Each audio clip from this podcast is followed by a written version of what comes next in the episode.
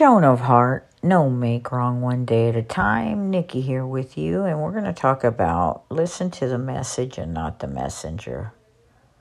Basically, it's that simple. We never know when infinite love is going to provide us with the answer to something we've been asking for. For me, it was like a little voice that said, I don't want to forget my wife. And then, the impression of that went away. It wasn't really a thought. It was an impression while I was grieving that I don't want to forget her.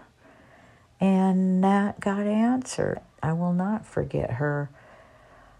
And yet, the way the answers come for our questions or are waiting for the answer, what we call wait for it.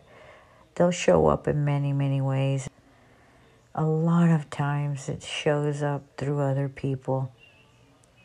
So listen to the message and not the messenger is a way for us to just stop the mind dead in its tracks. And here you go.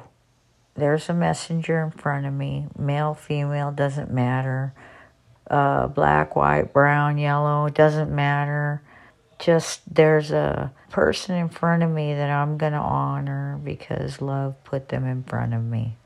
And they have a message. I'm always looking at the message and not the messenger. It's okay. So that's pretty cool.